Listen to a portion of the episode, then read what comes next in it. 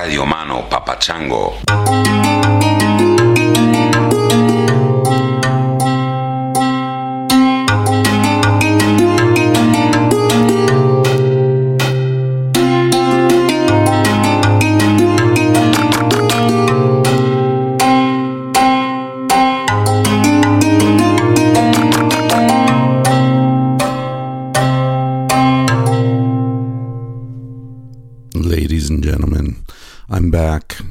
For the long absence. Was moving out of the house in Crestone uh, that uh, we'd been renting for the last eight months or so.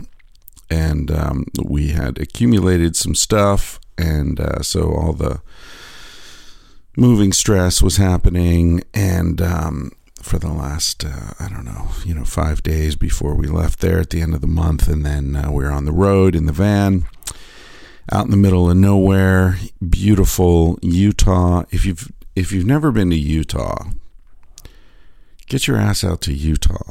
Utah is amazing. Um, there's a town called Boulder, Utah, not to be confused with Boulder, Colorado.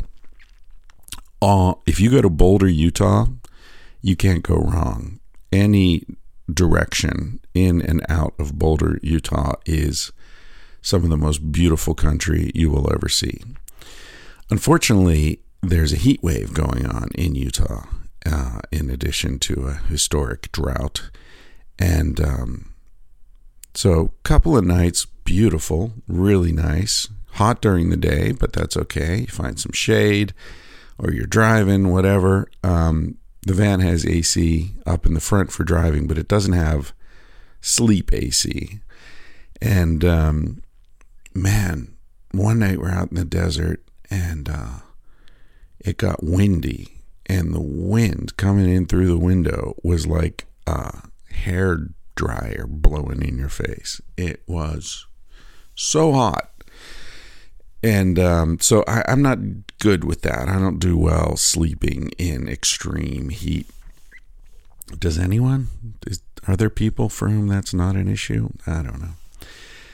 Anyway, so uh, we decided uh, to uh, accelerate our trip through Utah, and then we got in, in touch with Tao Ruspoli, uh, who we were planning to stop and visit at his compound in Joshua Tree.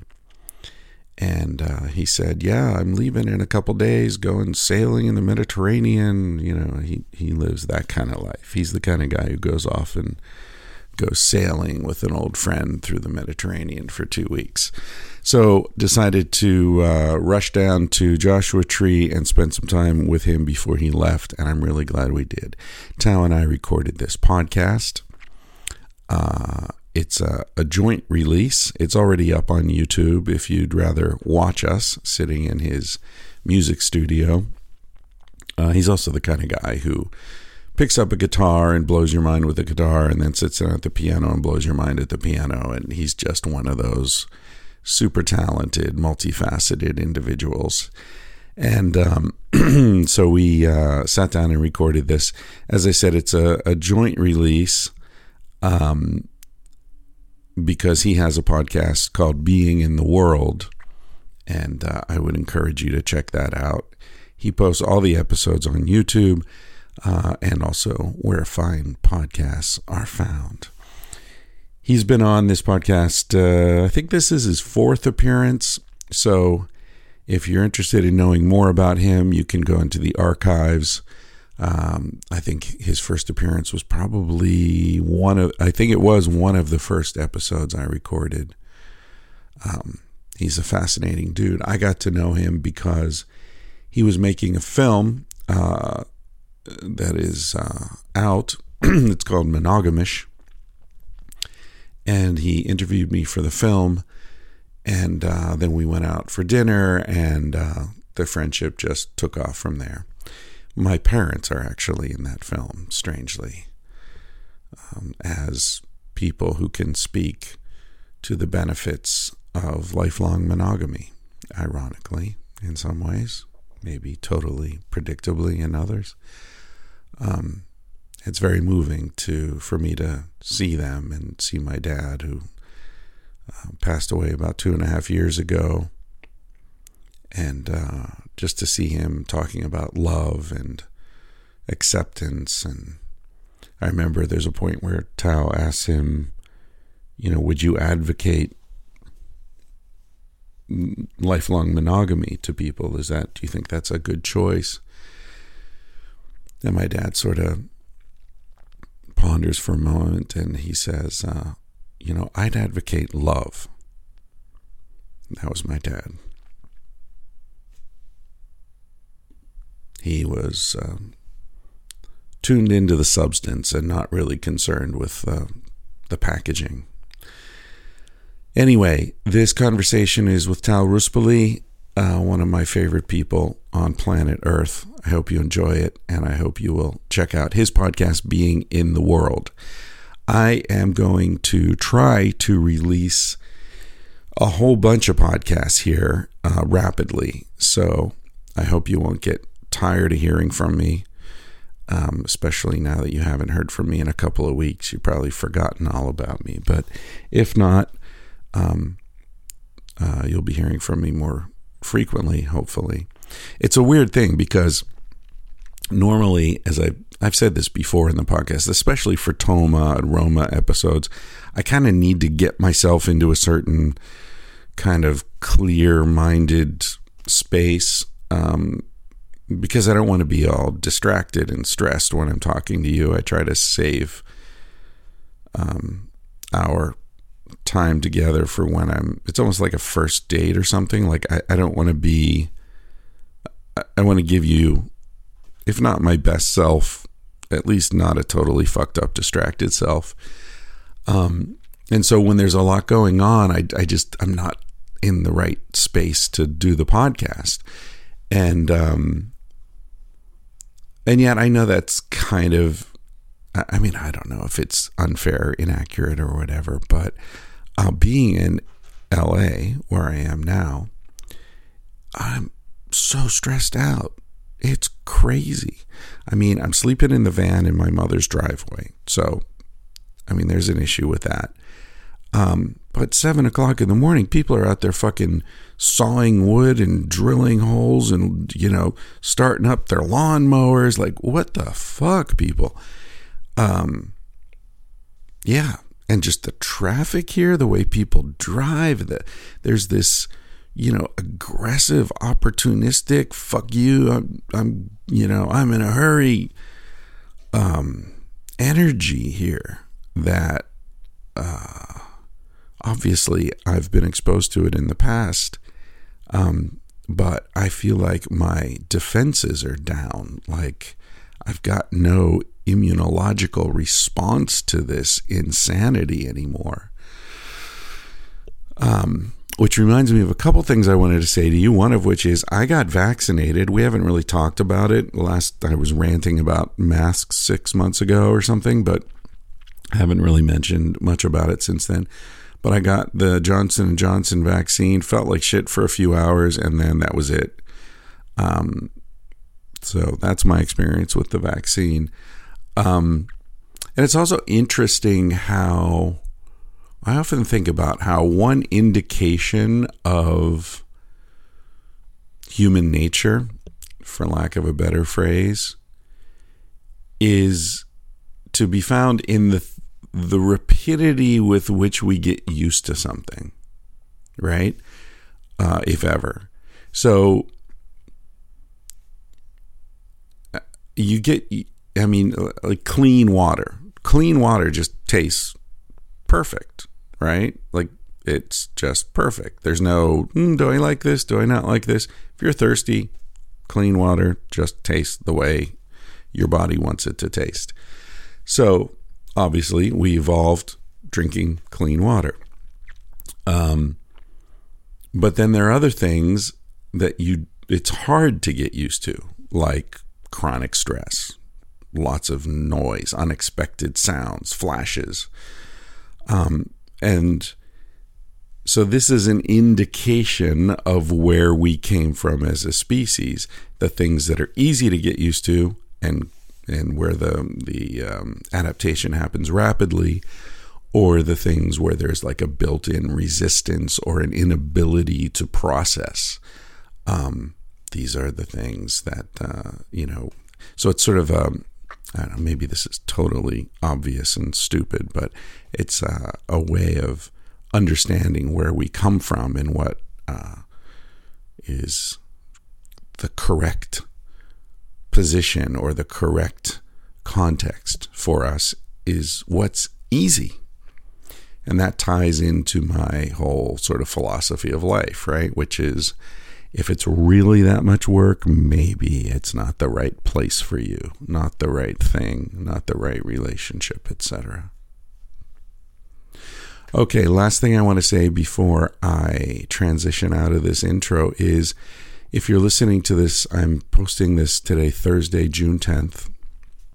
Um, we're having our first, I don't know, is it safe to say post COVID at this point? It feels like COVID is still in the air, so to speak, in Los Angeles. Still masks and, and anxiety everywhere. But anyway, we're having a get together. Uh, for listeners of this podcast and Anya Katz's podcasts, uh, Horror Rapport and uh, Millennials Guide to Saving the World. Um, you can find details on my website. Uh, just go to thatchrisryan.com.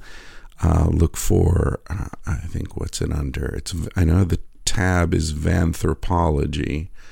Um, let me see. I'm I'm gonna pull it up even as I'm speaking to you uh, oh, it's under about right. If you go across the top there, the the um, headings and uh, go down to Vanthropology, and there are instructions. It's happening Saturday, June twelfth, five p.m. at a place called the Last Outpost in Westlake Village, uh, a little bit outside of L.A. Uh, a listener of the podcast, Ryan, I think his name is, recommended this place. He's um, he's an illustrator, I believe, and he says he's got his studio out there, and it's uh, it's outdoors, and it looks like a really cool place. I haven't been there yet, but uh, if you're in the area and you want to come hang out, please come Saturday at 5 p.m. And as I said, you'll find the instructions on how to get there at uh, thatchrisryan.com under Vanthropology, which is on the About um, heading. All right. Let's uh, get into this conversation with the amazing Tao Ruspoli. I'm going to play you out with a song that I just heard recently. I really like it. Uh, I'm kind of, um, you know, listening to it repeatedly. I like the I like the vibe. I like the energy. I like the lyrics. Uh, the message is interesting. It's called "A Thought Is Just a Train Oh, sorry. A thought is just a passing train. Very interesting. A thought is just a passing train. It's by John Moreland. Hope you enjoy it. And I hope your passing trains are of the romantic, distant, relaxing sort and not the uh, crashing by your bedroom window sort that I've been dealing with recently. All right. Thanks for listening, everybody. I'll be back with you in a couple days. Ciao.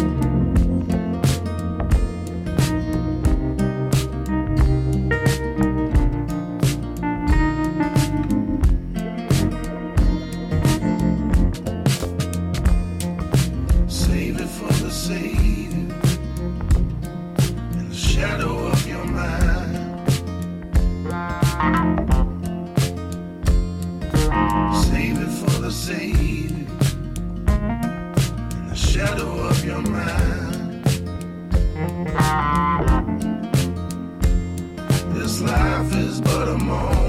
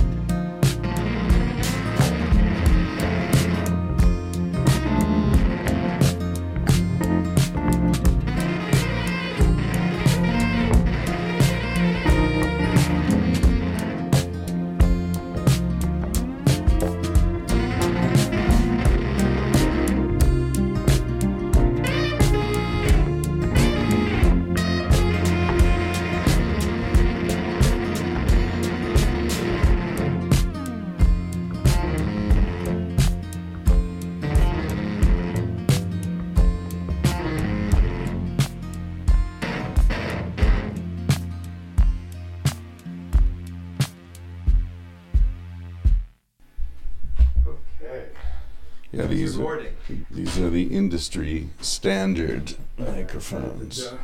To conform. I, I don't conform in many things. I'm very anarchist, except when it comes to, I would say, manners, grammar, and then, uh, you know, that's probably it. um, I was thinking. I was thinking about wisdom. We just read. I just read out loud this uh, little uh, passage that our our mutual friend Geoff Dyer wrote. Yeah, you want to turn this down a little bit? A little bit, yeah, thanks. How's that? Yeah, a little bit You higher. Where is it? It's the last slider there. Yeah, yeah. All right. So um, our mutual friend Geoff Dyer uh, has a book coming out, and he wrote. I can't give too much away because uh, it hasn't come out yet, but he wrote about an experience coming here and uh, trying to uh, take DMT, and uh, it was quite entertaining. But one of the under under one of the things that made me think about reading the little rough draft of the passage to you guys is this idea of uh, wisdom that comes with uh, years, or sometimes the opposite, right? Like a certain like uh, getting stuck in one's ways. Rigidity, yeah. And um, you know, I see you. uh, We have a kind of older brother, younger brother dynamic. Um, Uh, you're You're older? Yeah, much. You're the older brother. Good. so Cody said to me yesterday, he's like, this guy is given the choice of infinite wisdom or infinite wealth. Did you hear this? Were you here Mm, in this conversation? yeah, yeah. And he says, well, of course, I'll take the wisdom. So he's suddenly really wise, and he has the first first insight. I should have taken the money. yeah. so I, I guess I want to ask you, being just a little older than me, um, but also an example to me of someone who does keep reinventing your life and your, you know, a kind of freedom that you hold on to. Do you find that it's harder to kind of break out of habits as you get older, or do you think it's uh, or do you think you're able to keep a fresh outlook? And if so, how do you do it? It's a good question. I I mean habits. Uh, you know, I I think sometimes the habits that or habits of mind, let's say, I guess we're talking about. Um, Not just of mind, I think also of uh, lifestyle, like living in a van in your fifties, Right. But, but not and not feeling like a regressive thing. You make it feel like a uh, just a, a very deliberate choice out of a- Right. a, a, set, a, a choice of, of living a life that's not constrained by the normal. Uh, But but you could say that my approach to life being unconstrained by social expectations is itself a habit of mind, uh-huh. right? Because I mean, I've always been like that. Right. I was a weird, eccentric little kid. I was a weird, eccentric university student, and weird through my twenties, and you know, so I've always felt uh, unconstrained by expectations of of anyone or anything, and so that that's why framing is so important, right? Because from that perspective, you could say, of course, he lives in a fucking van at 59. Like, that's where he's been headed his whole life, you know? And so maybe that's not so much a sign of any flexibility as it is a sign of just sticking to something. And that, that's what I was going to say that some of these habits as we get older, I'm, I'm going to turn 60. I'm in my 60th year. So it's sort of a pivotal. When's your birthday? February. Let's have a party. Yeah. Yeah. I'd love to celebrate your 60th here That would be cool. if you're into it. Yeah. Or actually in Bombay Beach, it would happen because we'll be in Bombay during that time. Let's have a big Chris Ryan birthday bash in Bombay. Invite all your friends and all your Yeah. podcast listeners. By the way, we're doing each other's podcasts, which is cool. I'm super excited about this because I've been on your podcast three times. I always dreamt of having a podcast, but it took me eight years of listening to yours and a few others that inspired me to finally start it. Yeah. And it's so wonderful. I'm It's glad you did. It's a cool thing. Anyway, what I was going to say is is that some of those those habits of mine can just be lack of flexibility or or you know unexamined repetition, but some of them are also that you learn things hopefully in those years, those decades, and it's like uh, this is the best way to do it for me. I don't need to keep rethinking this. I mean, I can remember a weird example. I can remember where I lived and what time of my life it was when I started drying myself off after a shower in the same way every time. Oh, interesting. I can remember that it was like, oh, this actually works the best way. This sequence, Which is what? uh, which is like start drying my hair back Uh huh. never have to comb it, never have to do anything with it. Just dry, you know, just push it back with the towel. It dries in place. And, Uh-huh. you know, I've always had pretty short hair, I guess.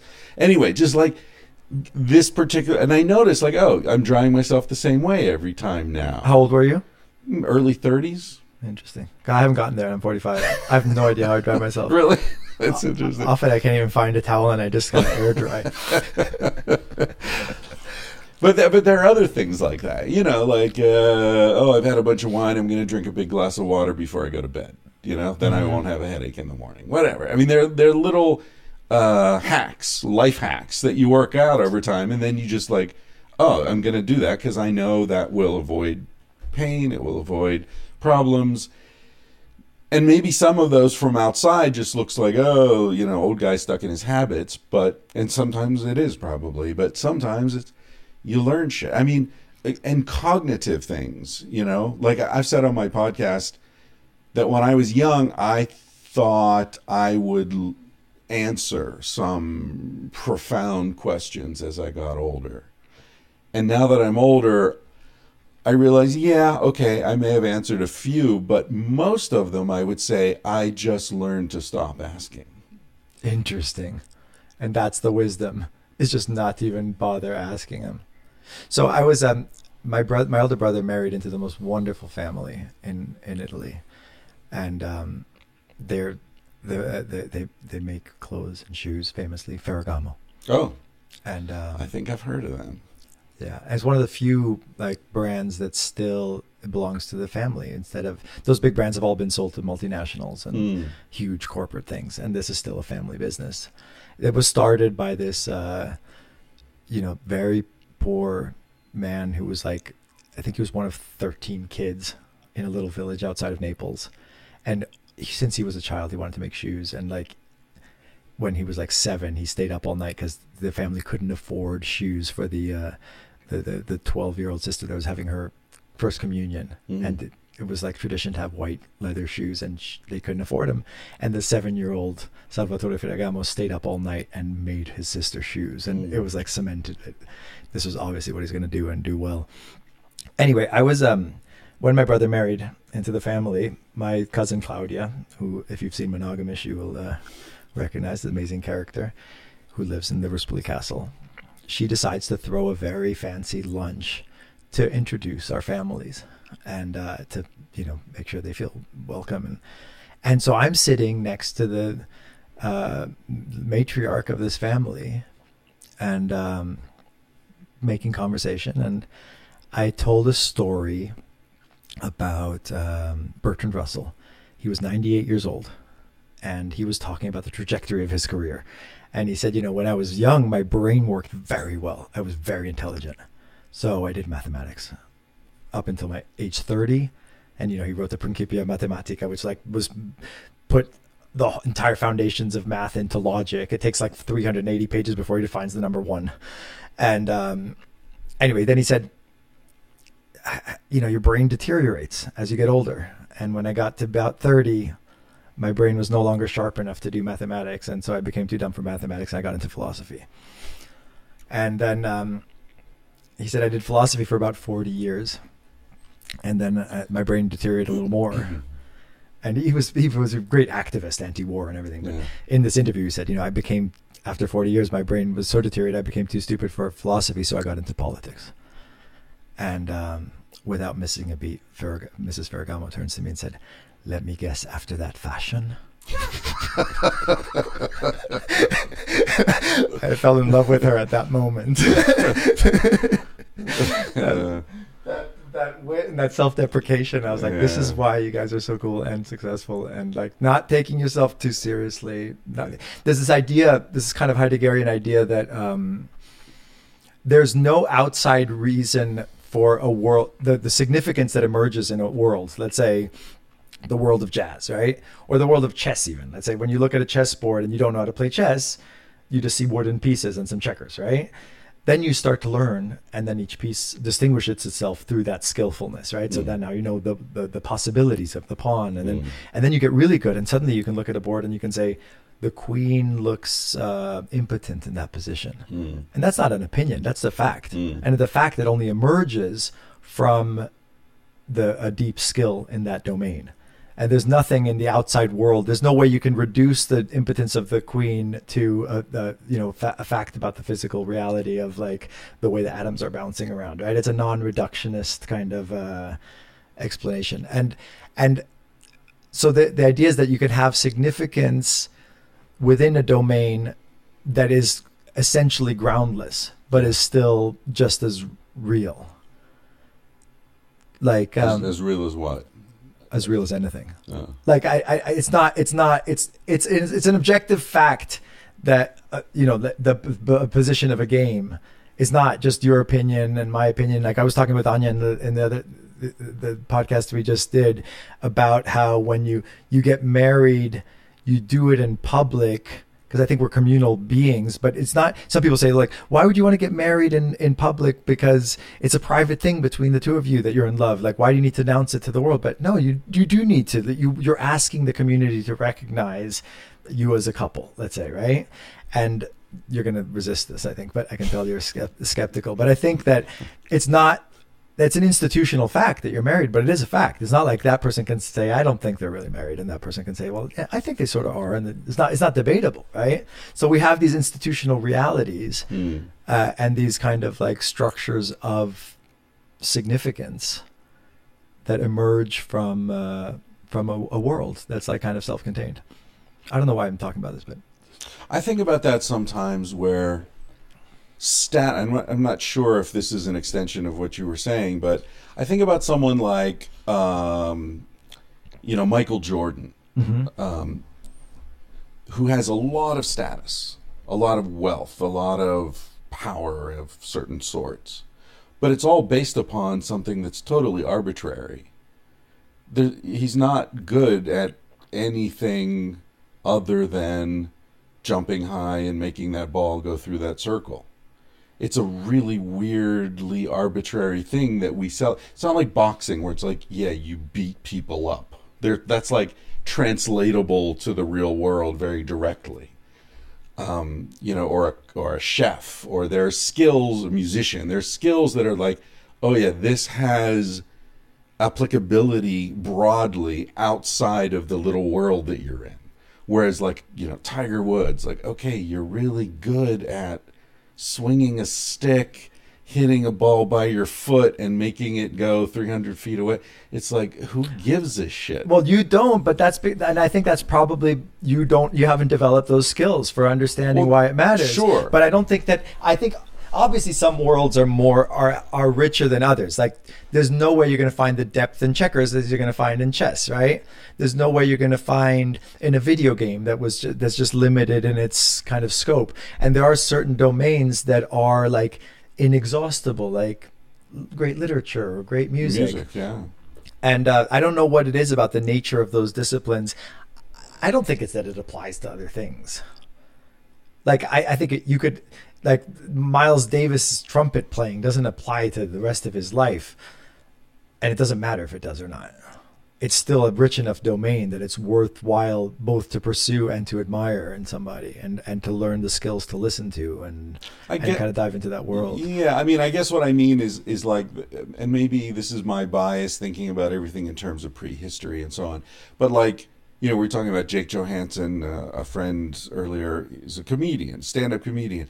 I saw him do a show recently. He's standing up in front of three, four hundred people, whatever, and for ninety minutes, he captivates all those people, entertains them. He's like he's he's playing the room in some sort of alchemical relationship with every mind in the room and and it's it's a skill that I look at and I say man 50,000 years ago that guy would have been the coolest dude in the tribe right? Mm-hmm. He's the guy cuz you're sitting around the fire. What do you do? You make music you tell stories you make people laugh you dance whatever.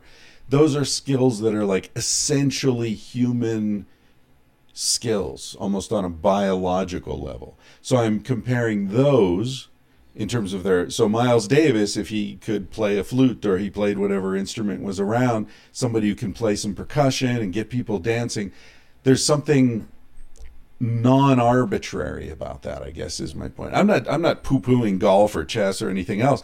I'm just saying they're very you know you, you were talking about limited worlds right? Like if you mm-hmm. don't understand chess then Bobby Fischer's just an eccentric, difficult dude, right? Mm-hmm. Whereas if you do understand it, then he's a genius. Yeah. But you need to enter that world to to appreciate him. You don't really need to be a musician to listen to the Moonlight Sonata and say, "Holy fuck, that's beautiful." No, but you have to have the skills for listening, and I think that that's those go. Music so permeates our culture that we don't realize how much it's a learned skill. But I don't even think it's a question whether even like a melody would come across as a melody if you didn't have certain acculturation to that to what the way mu- Western music works. I mean, look at the way like Chinese or traditional Indian music sounds to us. It's it's it takes some practice to hear as Mm. is cordant a word, the opposite of discordant. Yeah. Yeah, I interviewed uh, an ethnomusicologist once, and we were talking about that. And he said that the general theory of the sort of emergence of music is that it replicates the sounds of the insects in the night in that part of the world. So in Africa, there were like much more sort of lots of rhythmic, Uh-huh. you know, intersecting rhythmic, complex, um, sort of networks or, or fabric, you know. Um, and other parts of the world would be much simpler, like in Mali or something in the desert in the Sahara. You get a different kind of bluesy, you know, a very different sound, much less busy and. It's interesting to think about. I don't know how that would translate to Indian and Chinese yeah, I- it music. feels it feels it feels. Um, I'm skeptical of that sort of reductionist uh, explanation of things. Like also even like the very reason we make music. You know, you can try and like reduce it to like you know some form of peacocking or something like that. And I think that that misses something essential. Mm. And I think that while it could be true, but just like the same that it's true that uh, you know, uh, you know, behavior might be at some level determined by the the laws of physics. I don't think that that level of explanation does much good, right? So I think that we, you know, uh, the layer at which we explain something, i i just because it's more fundamental doesn't make it more true or more useful of an Mm. explanation, right? So that, Yeah. uh, and so there's explaining music in terms of some biological, uh, you know, imperative. You know, it's it. Yeah, sure. It's but it doesn't tell me that much. So if they're Yeah. if they're mimicking the insects and that's true, that's an that's an odd and interesting fact. Right, It, it doesn't help me understand Beethoven's sonata any better right. in any meaningful way. Yeah, I mean, he was talking about the emergence. He wasn't talking about Yeah. you know music at this point. Um, and of course, I think it was Terence McKenna, was it, who had the theory that the reason African rhythms are more complex than the rhythms of Native Americans is that the Native Americans had lots of psychedelic substances. So they use those substances to enter altered states, whereas in Africa, there really isn't much other than iboga, which is very, very harsh and you know not something you would use recreationally. Right.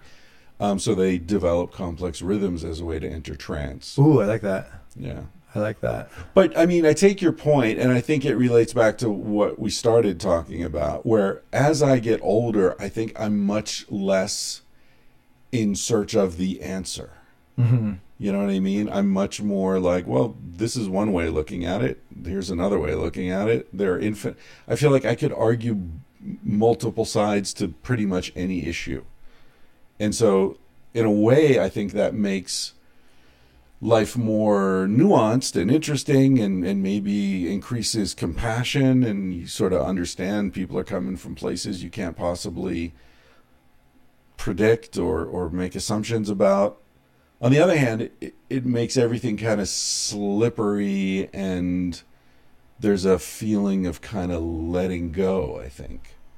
Um, not trying to grasp at certainties, not trying to find final answers, not trying to check a box and move on. It's like, no, no, this is just the way it is. Everything is so nuanced and multiple. But do you think that there's a cumulative like wisdom? Like, do you do you feel like you know more now than at age 40 and would not want to trade places with your 40 year old self because of it? or do you think that that life it goes in a, in a just a kind of pointless circle? Are those my only two options? No, there's other options too. Draw any shape you like. it's a pointless hexagon. Uh, I mean, yeah, I definitely know more than I knew at 40. And, uh, you know, I wouldn't, I mean, I wouldn't, I don't really even know how to think of would you want to go back or trade places. Um, but, you know, is there a point? I don't, I don't know. I mean, it's so interesting to think about, you know, someone like Bertrand Russell you mentioned earlier, who who lived, you know, five lives as far as, you know, what he learned and his output and his complexity and his personal experiences and and then that all just goes up in smoke when he dies, like it's just done. That's it. Like there's no accumulation, there's nothing that gets brought into the next life. And there's a real appeal of some sort of you know buddhist reincarnation in that like we work so hard. Sometimes i see people like even you here you, you know you're building this world. I said to you last night you're like a, a little god. You build worlds in bombay beach here and then you're going to die. And what's going to happen to all this? Is it just going to disintegrate in the desert you don't have any kids that we know of uh That I know what's you know I, I see these people who, who you know spend their lifetimes building you know this eccentric dude who builds the castle in the you know out in the middle of nowhere and then he dies and it's like what was the point of that Hubert Dreyfus, who was my mentor at Berkeley, and the podcast named after him, his being in the world. Um, you know, he was a huge influence on me, and he was so dominated, obviously, by his intellect. And there was something slightly kind of awkward and and just. I remember, like he was like such. He was so he shone so much as he was uh, teaching, but then when you try and interact with him in real life, he was awkward, and there was something kind of nerdy and like like not comfortable necessarily in his own skin. And as he got older, that kind of went away, and he became more and more like wise in the way that we think of like there was a certain glint in his eye that and a more comfortable, confident stance. And then he started to lose his uh, mental ca- capacities dramatically. He started getting dementia, right? Mm.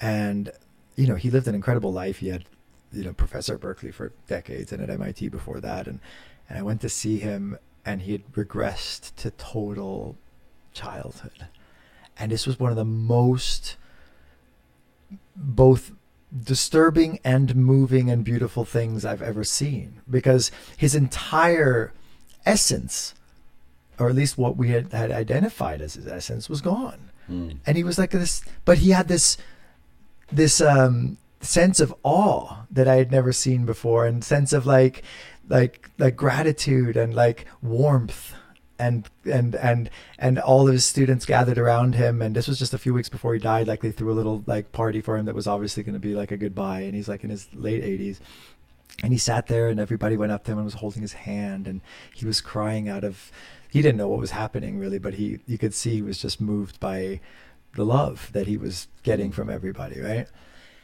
And it was so hard for me but also so i don't know kind of important to recognize that whatever we identify as don't get too attached to it. Right. Because it's not you know it's going to be gone. And then of course you can expand that to the the earth itself and the universe itself. Like nothing is uh yeah. nothing stays.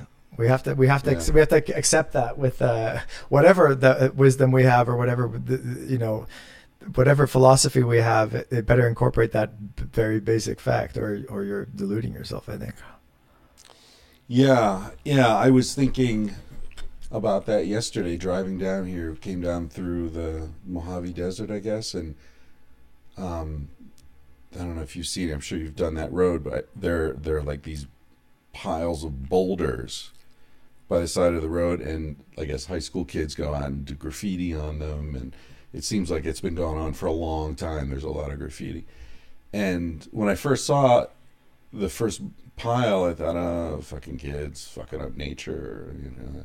And then the next pile, and the sun was low, and somebody had done some art and it was nice and it was like really glossy and beautiful and silver and gold and you know all these beautiful colors and the sun was lighting them up beautifully and I was like okay now is that vandalism or is that destruction or creativity there? You know what is mm-hmm, that? Mm-hmm.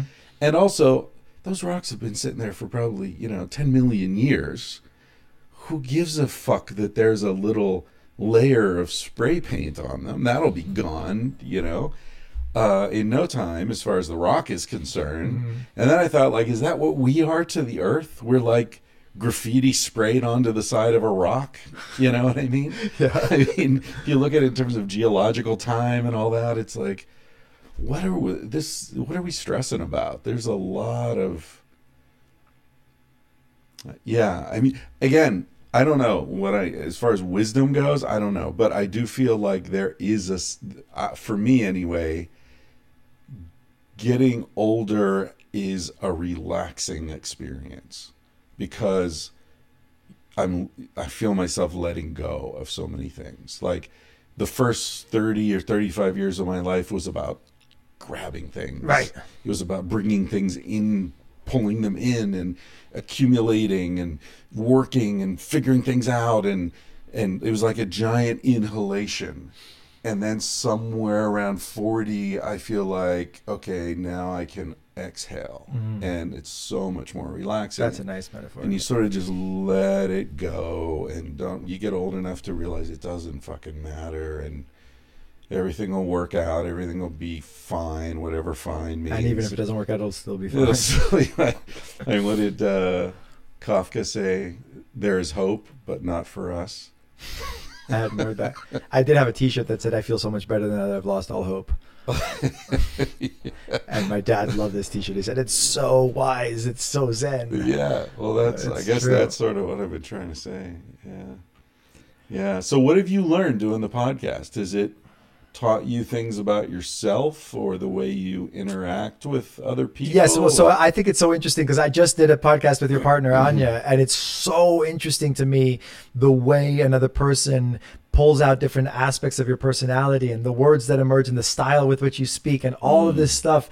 I find myself, and I guess all of life is a bit like this. It's hard to parse which part of you is active and which part of you is just an observer. Hmm. and like um there's there's a there's a part of you that's just like you know i i know as little as you do how the sentence is going to end. Maybe i have like a split second anticipatory knowledge but it still doesn't feel like willfulness right? It feels like um, people bring out different aspects of each other and that's beautiful. And i love i think of i've always admired great conversationalists and people who have a certain eloquence, whether it's Terence McKenna, who was just so incredibly good at just talking by himself. And um, so I, I see conversation as um, I see conversation as a uh, an art form, the same as music Mm. or filmmaking or photography Hmm. and one that I admire and respect and would like to cultivate in myself. And I have the same frustration when it's not going well as I do when I'm I'm playing a piano piece and I'm, my fingers aren't doing what I want them to do, and I don't Mhm. feel like I've practiced enough. And um, so I like it as a as a manifestation of human creativity. Uh, and I love it as a form, as we talked about. Like it seems like the antidote to like so much that's wrong with our culture, and it feels like, like again, I have a slightly more optimistic view of technology than you do. I think. I think there's a we have a way of using the technology against itself in a way, and against the tide. Like I, I wouldn't want to go back to the tribal existence, but I do like the idea of learning from the tribal existence and incorporating the best of what these the technology has to offer Right. and I think that this is an this is an instantiation of that. Yeah, like I I don't know, we have conversation, we have good conversation, we always do, but there's something about what this brings out the the the focus and the deliberateness of it, which I think allows you to go deeper than you would otherwise, and I appreciate it for that reason alone. Even if we didn't do anything with the tape afterwards, Right. I think there's an intrinsic value to like the way this is bringing out a focus. Um, Yeah. Yeah, I, I definitely feel that. And I, I, I learned, you know, I've done uh, close to 800 episodes now. So it's been, and you were one of the first. Um, and I, I've never gone back and listened to them, but people have, you know, written to me and like, oh, I just listened to, you know, the entire archive, and you know, and they'll tell me like how I've changed. And one thing is, as an, well, not interviewer, but as the person, the host of the podcast, um, I'm much more conscious of shutting up and letting the other person talk because I'm kind of a storyteller, you know. I mean, you and I are both storytellers, joke tellers, you know, uh, entertainers in a way. And um, sometimes I've listened to my some of the early interviews, and it's like, oh, dude, Shut up. shut the fuck up. or I listen to friends' podcasts, and it's like you're talking to this fascinating person you're never going to get a chance to sit down with again, and you're telling your story. Like, don't do that, man. Yeah. Like I did that. I, I probably still do it sometimes, but But I think there, I mean, less. at its best, it's an even conversation, and I, I love the fact that I'm doing your podcast right now and you're doing mine, Yeah. and there's no distinction. Right. It's not like, oh, okay, now let's go, let's go to the tangentially speaking mode, and now you ask me questions, or yeah, and um, so definitely, uh, part of the process of learning is, uh, and it's again very very parallel to music is allow the conversation to happen organically and and uh, don't try and impose too much will. yeah, I, I think I've been thinking a lot about will recently, like agency, and so far as like we talked about different levels of explanation, right? At at a at a physical materialistic level, there is no even slightly coherent way you could tell a story about us having free will or agency, right?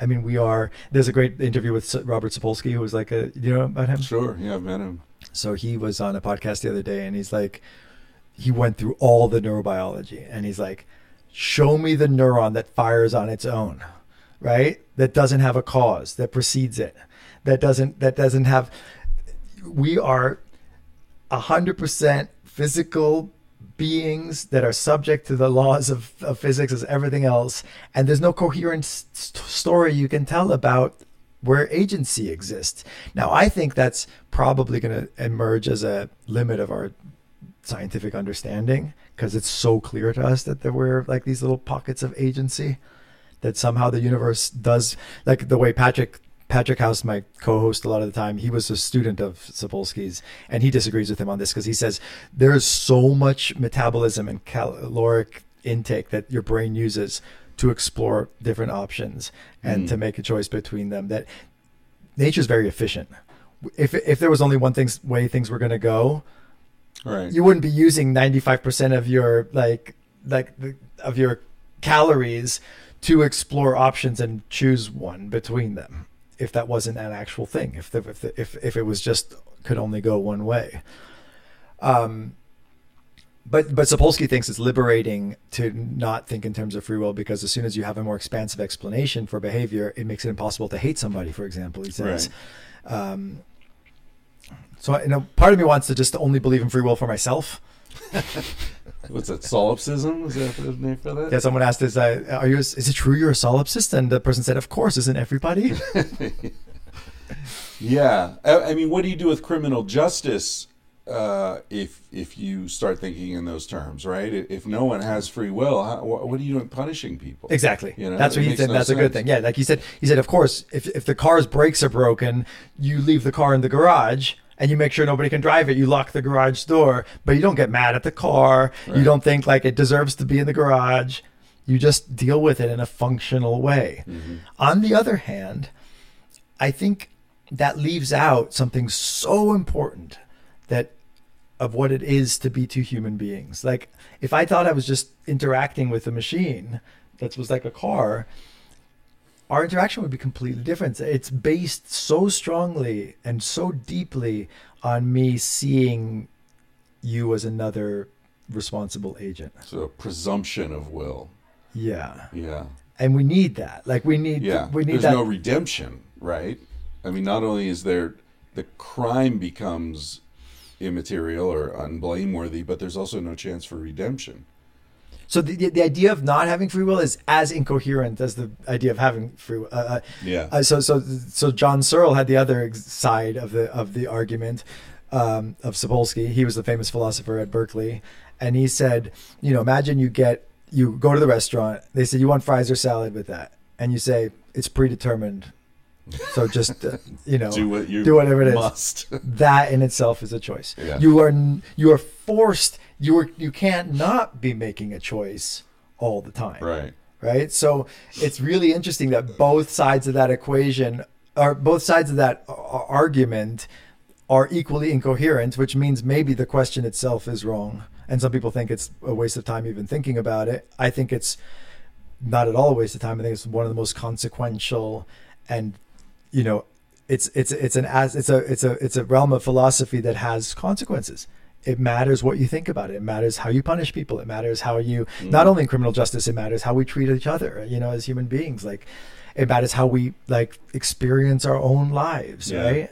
Uh, the, how we encounter meaning and like uh, You re- you reminded me of this friend I had in Spain a long time ago. When I first got to Spain, this guy named was Phil, this British dude. He was there teaching English. He had been there for a year or two, but he's one of these like very proud to be British guys, you know, and like any language other than English was just not worth bothering with, and you know everything was best in England. And he was teaching English there, and he hadn't learned any Spanish in the year or so that he had been there except one phrase that he used all the time. Es igual. Yeah, well, me da igual. Well, yeah. So we'd be at a restaurant and he'd order, you know, chicken, and she'd say, you know, do you want the es white igual. or the you want it fried or grilled? And he didn't understand. He'd just say es igual. it's the same. it doesn't matter. it's, it's almost like a like what was the the that movie with Peter Sellers, the the gardener Chauncey Chauncey Yeah, yeah, being there. Yeah, yeah, yeah. Strange, because sometimes great wisdom can look like utter ignorance. I guess. yeah, yeah, yeah. Yeah. And and so tell me a bit, little bit about your life these days because I haven't seen you since uh, since COVID began. How did this year, this bizarre year, affect you? Did it did it both in terms of like the trajectory of your own life and in your attitude towards the world, and in terms of thinking about the fact that we have we went through a pandemic, like you who thinks about anthropological issues, like has it affected your uh, your worldview at all? Are you at all surprised by the way we reacted as a as a as a as a country and as a race? Oh man, uh, I think we're in uh, um, a sort of artificially created moment of calm right now, and things are about to get very, very unstable, economically, politically, environmentally. Uh, If you mark your calendars, this is where our uh, June twenty twenty one. Right, right. We'll see. What, how much time do we have? Yeah, I think you know a year or two maybe. Um, yeah, I mean, as far as COVID goes, I it didn't really affect my life that much because I work from home anyway, and yeah, I didn't really And have home a being- home. yeah. so I rented a place, you know, and we spent the winter in Colorado in this little house, and uh, you know, just did what I normally do: do podcasts and read. Did you do them in real life? No, I did them, um, you know, online. Uh, the the technology for that has improved dramatically due to COVID. So I think a lot of the sort of um, sort of technological momentum or trajectories that we were on has been accelerated by this. Uh, the sort of uh, people moving, you know, uh, remote work, uh, the technology around that, Zoom calls and all this stuff. Uh, the idea that people are moving out of the city, searching for better quality of life, lower cost because they don't need to go into the office anymore.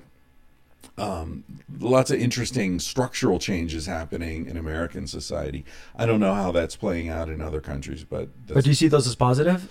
I, I see them as a mixed bag. You Mhm. know, I think some are positive, uh, some are negative. You know, the sort of domination of Amazon uh, ha- has been accelerated a lot. So we're going to see a lot more. You know, inner the small towns just getting gutted because you know everyone's buying everything on Amazon. Yeah. So yeah, there there are lots of trends that I feel like just sped up, um, but I think that I think that we haven't begun to see the reverberations economically of what's happened. You know, there's been a moratorium on evictions that's about to expire. Government's been handing out money to people hand over fist for a year. That can't go on forever. Uh, and once those streams run dry and people are getting kicked out of their houses and don't have any money, shit's gonna get even crazier. And and America is not a particularly um, well-educated, uh, mature society at this point. I think we've regressed in some ways over the last thirty or forty years. And so I think the rage and um, the sort of rot that's developed in the political system, it's collapsing. And uh, so, you know, okay, Trump's out of office, but one of the two political parties no longer believes in democracy. Yeah, that's wild. So where do we go from here? You know, the best case scenario is the Republican Party collapses, Trump dies, the whole thing just sort of disintegrates, and the Democratic Party splits into actual progressives Right. and you know the sort of Democrats in name yeah, only. yeah. But I don't see that being a smooth transition. I think the United States might become a one party country like Mexico or Venezuela or fucking Hungary or Turkey and uh, and and do you think there's hope for like um, I've been thinking about anarchism a lot lately, not in the terms of like uh, necessarily in you know bomb throwing revolutionary anarchism, but the sense of like this ideal of creating autonomous smaller communities um, that can be geographically defined, but it seems also they can be kind of a little bit more amorphous. And uh, I was talking a lot with Anya about like the sense of feeling like we are a little tribe of 100 people. Our Yeah, friends are right. you know and we're living our life. Do you think there's a there's a meaningful way in which we can uh, invent a new way to be that's could possibly help survive this tumultuous time? Or are we Mm. so necessarily kind of wrapped up in it to the point that what happens to it happens to us? I I think uh, you know I was re- thinking about some of that when I was talking about these trajectories, and some of them are positive, some are negative. I think one of the positive things is that as the ship goes down, people are thinking more and more about life rafts, and what I've tried to do in the two books that I've published are try to give people some notion of um, you know where to look for uh, how to organize in these small groups right? Because that's where we came from. And so as you mentioned earlier there are things from the tribal past that are very applicable to now that will work. And there are things from now that we can so if we take the best aspects of prehistory and modernity and mix them together and with some intention and wisdom we can really have a awesome situation you know as a species whether we'll have the wisdom to do that or not is you know another question. But i do think that people are looking at things like uh, you know i need to have uh, food. I need to have uh, friends who are going to we're going to take care of each other. You know this bunker mentality i don't think that really makes sense. Yeah. I think people the way to survive is you've got a buddy who knows how to fix cars and you got a friend who's got goats and makes cheese and you've got a friend with chickens and the eggs and someone who's got a garden and someone's a good hunter and you know everyone's got different skill sets and together we form a small organism almost a small superorganism that's got all these different capacities and so we can um, respond to things and take care of each other. I think that's innate wisdom in human beings. And we start to see that emerge when these artificially created structures start to recede. Right? There's this beautiful book called uh, Paradise Built in Hell by Rebecca Solnit. and um, She's great. yeah, she's really smart, and she uh, is looking at disaster sociology, and interviews all these people who've studied how humans respond to disasters, and what they found universally is that in general, people respond to disasters with kindness, compassion, cooperation, not raping and pillaging, right? When the structure, the state structure falls apart, people take care of each other. So that's the good news. So I do think that there are positives in this. And, you know, as I wrote in Civilized to Death, uh, every civilization that's ever existed has collapsed. So I don't see any reason to think this one will be any different. There's a trajectory, a life cycle of civilizations, and you can sort of look at ours against the template of Rome and Greece and Easter Island and you know the, the Aztecs and and Empires more than civil. Or you, Yeah. you're, you're equating kind of uh, civilizations. with agricultural uh, based population centers. Yeah, that are static.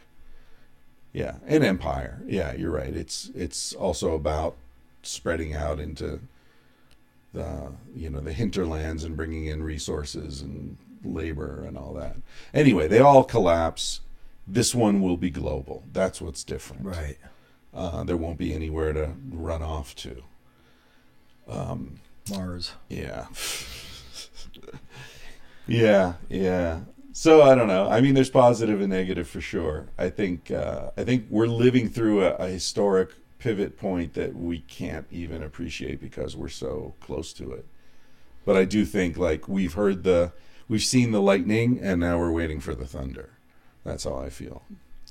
I interviewed my friend Mark Mack recently. You know the architect. Have you have you hung out with Mark? I, I don't know. I'm He's really prof- bad with names. He's a professor. He's a little Austrian, seventy-two years old. He's uh, very very involved in Bombay Beach each year. He's an architect. He designed my place in the, that I lived in for many years in Venice, Uh, and um, and he was talking. He's got very anarchist tendencies. He loves Bombay Beach. He was a professor of architecture at UCLA and at Berkeley, hmm, and um, he loves Bombay Beach. He's built the Museum of Unwanted Architecture hmm. which is like like celebrating architecture never got built for whatever practical reasons. right. Um, so he's asked architects from around the world to give him uh, drawings and models of, Oh, of nice. unbuilt buildings, Right. and um, and I was asking him about you know what he's looking for in this. That he's retired now from teaching and from architecture almost, and he said, "I think as as you get older, you you have to let go of your accomplishments and of the things that you've made." And he said, "I want to." Uh, you know, my ultimate goal is to have nothing and just be shriveled up naked, maybe on the shore of the Salton Sea, and then just die like that with nothing, you know? exactly. Yeah, go out with a, an empty tank. You know, don't don't leave any fuel in the tank. And and and uh, do you see yourself living in the in the van? Like, do you see that as a as because you now you have land, you have. Uh, um, I haven't visited you yet. I'm dying to see what you, the scene you've you've created there. But how do you how do you see the relationship between like being a landowner, you know, the builder of of something permanent Yeah. versus this more nomadic existence? It's hard, man. It's really hard, you know, because I've been doing this nomadic thing my whole life, and I I found this town, and I really like the town. I like the setting. I like the nature. I like the clean air and the dark skies. It's it's not dissimilar to where we are right now, high desert, um, and uh, and I, I and I felt this kind of like okay, let's put down some roots. Let's build something, right? Kind of like let's do what Tao does, you know, build a world, and make people happy and comfortable to come there. And I mean, what I, I remember reading years ago, a great teacher doesn't convey information. A great teacher creates a space where learning can happen. Mm-hmm. Something like that. I'm paraphrasing it. But I feel like you do that. You create conditions and then things happen within the, those conditions. Beautiful things, magical things that you don't control, No. you don't anticipate, Correct. you don't know that you didn't know she was going to show up with her guitar and he Yeah. was going to show up and you know that the all sorts of shit happens here that just happens because you've created the right conditions. So I was very attracted to trying to do something like that. And Anya had the same dream and uh but I have to admit that now, you know, once I start to think about doing it seriously and start putting money down and all that, then it's like, oh, wait a minute, this country's about to descend into fascism. Do I really want to do that here? You know, like all the questions come up. Like, oh, would it be better in Spain? Yeah, I really love Spain. I really love the Spanish approach to life and, you know, the absence of AR 15s. And they already went through their fascist thing, so Yeah, hopefully they got it out of their system. They learned something from it. Yeah. yeah. it'll be a while till they descend back into it.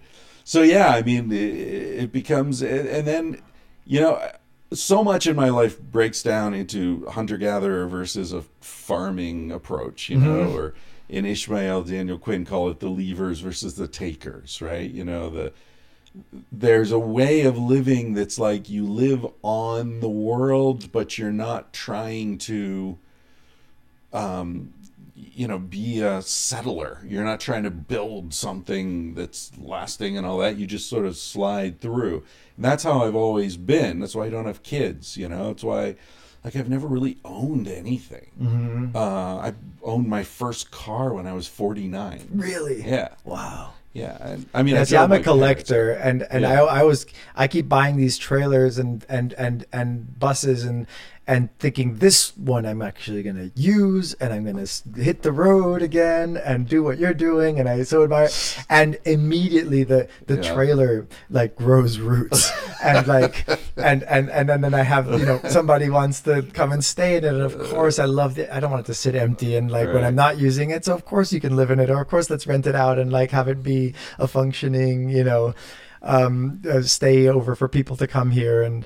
And and so I realize I like other people being nomadic and being a little bit like Yeah. in, in one place. Like I've got I get all these travelers coming through, and I get that sense of constant flow of people, Yeah. and I don't have to go anywhere. And it's go. wonderful. Yeah, and yet you do, right? You're flying to Italy in two days, and For the first time though in a couple of years now. yeah, Um, yeah, I find uh, I definitely have gotten less wanderlust as I get older. Um, I can go weeks without leaving the house, yeah.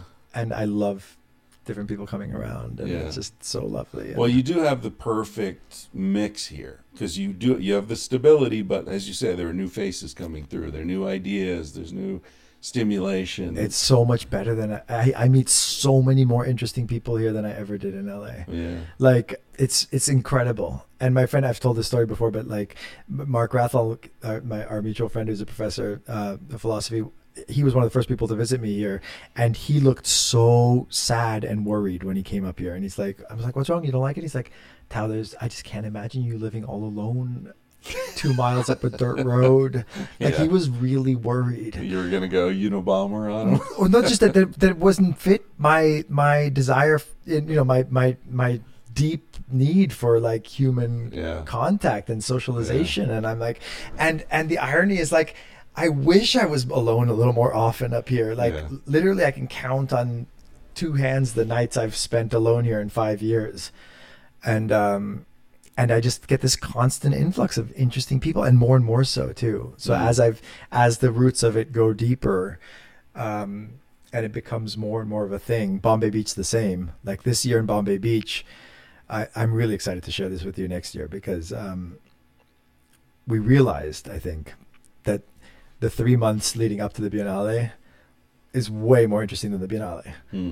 and to put all that energy into one weekend makes no sense. Right. Like we didn't this year we didn't do the Biennale because of COVID, Right. and it was even more fun than the years that we did the Biennale because we had like 50 of us down there, all still making things and Right. and interacting with each other, and there was a sense of this like cool, weird, intentional community that mixes like you know installation making with technology. Now my dear friend Freeman has like invested in in uh, high speed internet.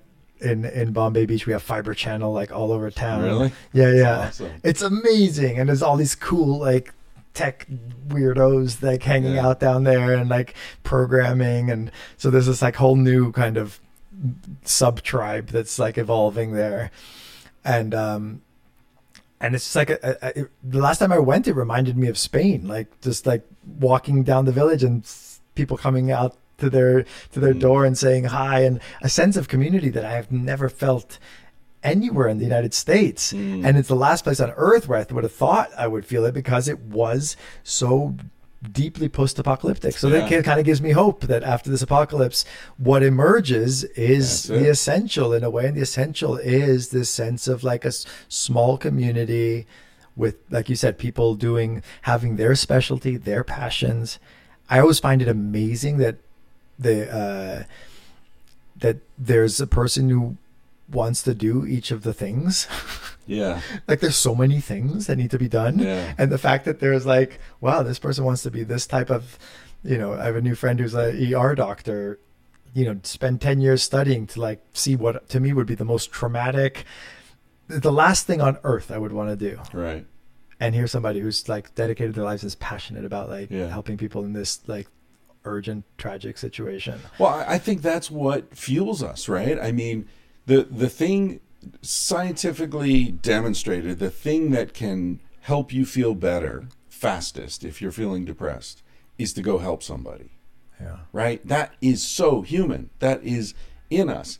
And so, you know, Viktor Frankl, man's search for meaning. Where do we find meaning? We find it in helping each other, right?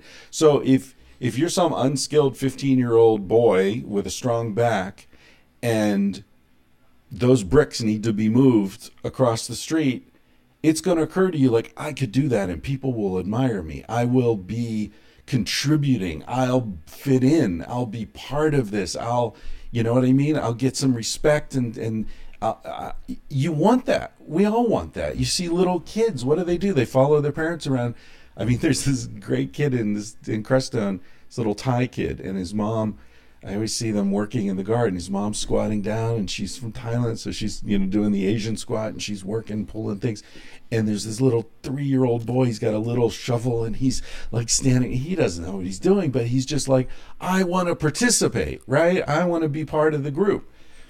And so I, I feel like it's that kind of like, what can I do to be valuable to to these people is such a deeply human impulse. And sometimes it translates as I'm going to go to medical school, or sometimes it translates as I'm going to defend the perimeter, or you know whatever it is. I remember reading, um, or actually listening to an interview with Sebastian Junger. You know him, the the writer. He wrote The Perfect Storm and a bunch of other books.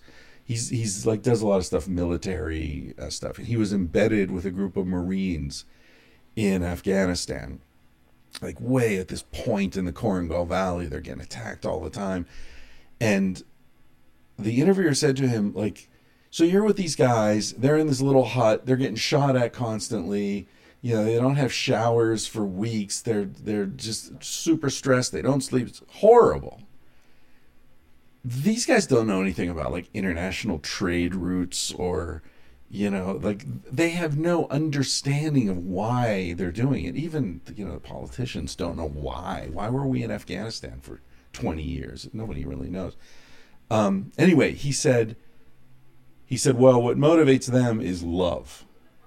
That's why men fight in wars. That's why men withstand all this love for each other that's that counterintuitive isn't it well, in a way it is, but in a way it isn't, right? That's why they miss it. That's why you talk to people come back from wars, they say those were the most meaningful times of my life. I love those guys. I would have died for those guys. wow And some of those guys died for me, right? That's the intensity or they died pointlessly depending how you see it it is yeah, exactly. It's the framing, right? But but the point is that you take this deeply human need to be of value, to be of service, right? To your fellow human and you corrupt it into now go kill those strangers and you know whatever. right I mean it makes me think of dogs, right? Like what's a dog? A dog just wants to like be valuable to you. A dog just wants to help you, protect your house or you know, chase the rabbit or whatever whatever you want me to do. I'll do it, man. You know, and then we turn them into, you know, attack dogs or something. It's not the dog's fault. The dog's motivated by something really decent and beautiful.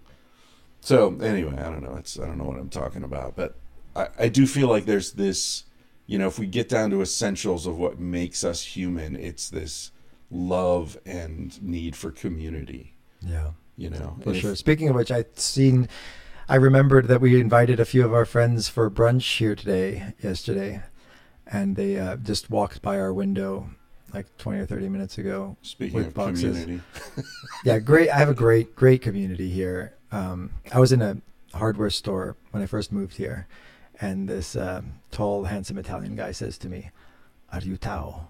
And I said, uh, "Yes. Why?" And he said, "Because I'm Italian and I have some land and I have a boat and a Spartan trailer." And every time I tell people this, they ask me if I'm Tao. so I said, "Well, how did you know? How did you know it was me?" And he said, "Oh, just looking at you, you obviously were the other Italian with the boat." so we became dear friends. He was one of my first friends here, Alessandro, and Yeah. he just walked by with some eggs. So I think we should go hang out with him and cultivate this uh, this great community. And I love that this is now what like our fourth podcast together. At what ten years later? Um, is that when? When did you start the podcast? Do you remember what year it was? Maybe it was a little. Maybe it was 2012, 2013. something like that. I, yeah, it was shortly after Sex at Dawn came out, and that was 2010. So it was yeah, 2011, 2012. It's great how the um, how these roots grow. I love it. I appreciate like um, our friendship and our ongoing dialogue, and um, Me too, man. and I love that now we can. I can return the favor and have you on my podcast. it's super Well, you, fun. know, you know, I was thinking, uh, getting back to the early discussion of, you know, what do you learn as you get older and all that. Like, one way to sum it up would be like, maybe when I was young, I wanted to have a boat. But as I've gotten older, I realize what I really want is to have a friend who has a boat. hmm You know, it, there's a it's a very different w- approach to life. Like I don't need to have a ski chalet, but I'd love to have a friend with a ski chalet. You know, uh, so maybe between the two of us, I'll just keep going in the van, and you develop this world, and I'll drop Yes. in occasionally, Yeah. and Yeah. we'll sort of vicariously fill in the gaps. and um, yeah, so so um, just a little cross promotion here. Um, tangentially speaking, I'm sure you know it if you're listening to me here on Being in the World, and vice versa. Uh, probably don't know it, but um, if you're listening on Chris Ryan's podcast, please come over and find Being in the World. Is it still only on YouTube? No, it's it's on Spotify, it's on iTunes, Okay, it's on cool. all of the podcast apps, Yeah. and uh, um, audio only on Spotify and and and and pod, uh, Apple Podcast, and then we uh, we shoot video for it. So if you've been longing to see Chris's beautiful face. Um, it's over there. uh, you can uh, you can come over to YouTube and and find the Being in the World podcast, and I think this is now my forty seventh episode. Damn. 46 was with Anya earlier today, and um, yeah, no, it's, it's definitely I, I, I, love it as a medium, and and I've I've always been a bit scattered in loving every medium, and that's why I, that's why I fell in love with filmmaking because I was like it's everything, Yeah. it's architecture and literature and theater Mhm. and music and design and. And uh, and in a way, this is also everything because you can we can bring all of our life experiences and try and kind of uh, catalyze them into a, a constructive conversation that's takes its time and it's just wonderful. Yeah, and if you do, if you are coming to tangentially speaking by way of Tao, as we've mentioned several times, I mean, there. This is the fourth episode you've been on. First one was at the very beginning of the podcast when I guess we didn't really know each other that No. well, and then I remember you did one in when I was living in Vancouver that begins with you playing the guitar, some flamenco song, really beautiful. And I've done at least one, maybe more than one episode with your mother, Yep. which is really interesting Yeah. I to get a sense that. of, of where this dude comes from. That's uh, that's invaluable. All right, thanks, man. Let's go have some you. brunch. Okay. Bye, everyone. Okay, mom. Uh, tell people what they can order from the garage.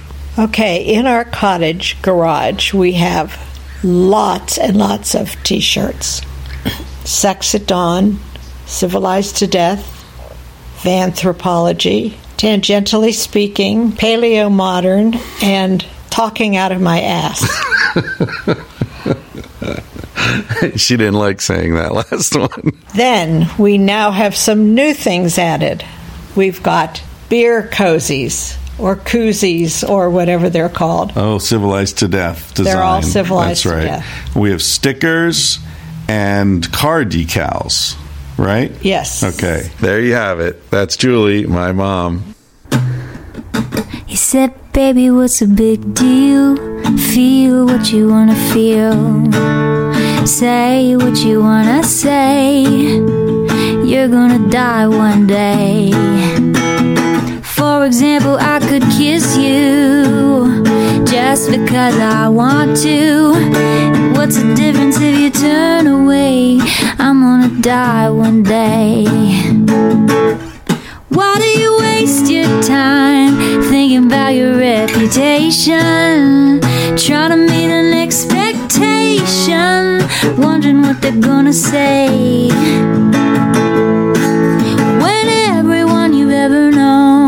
Is headed for a headstone, I don't wanna give the end away, but we're gonna die one day.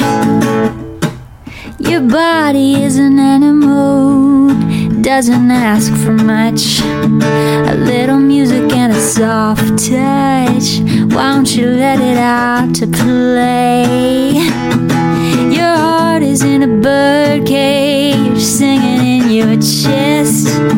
You wanna shut it up, but give it a rest. You're gonna die one day.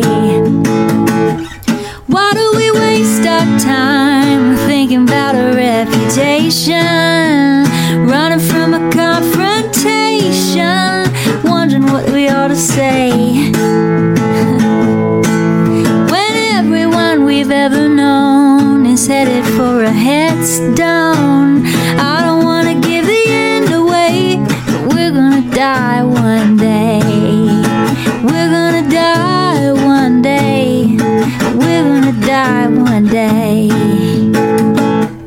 Baby, what's a big deal? If you wanna be free, say what you wanna feel. Spend the night with me. I'm gonna take you up in my arms. And if we must go down, we'll go singing to the smoke alarms. We'll dance into the ground.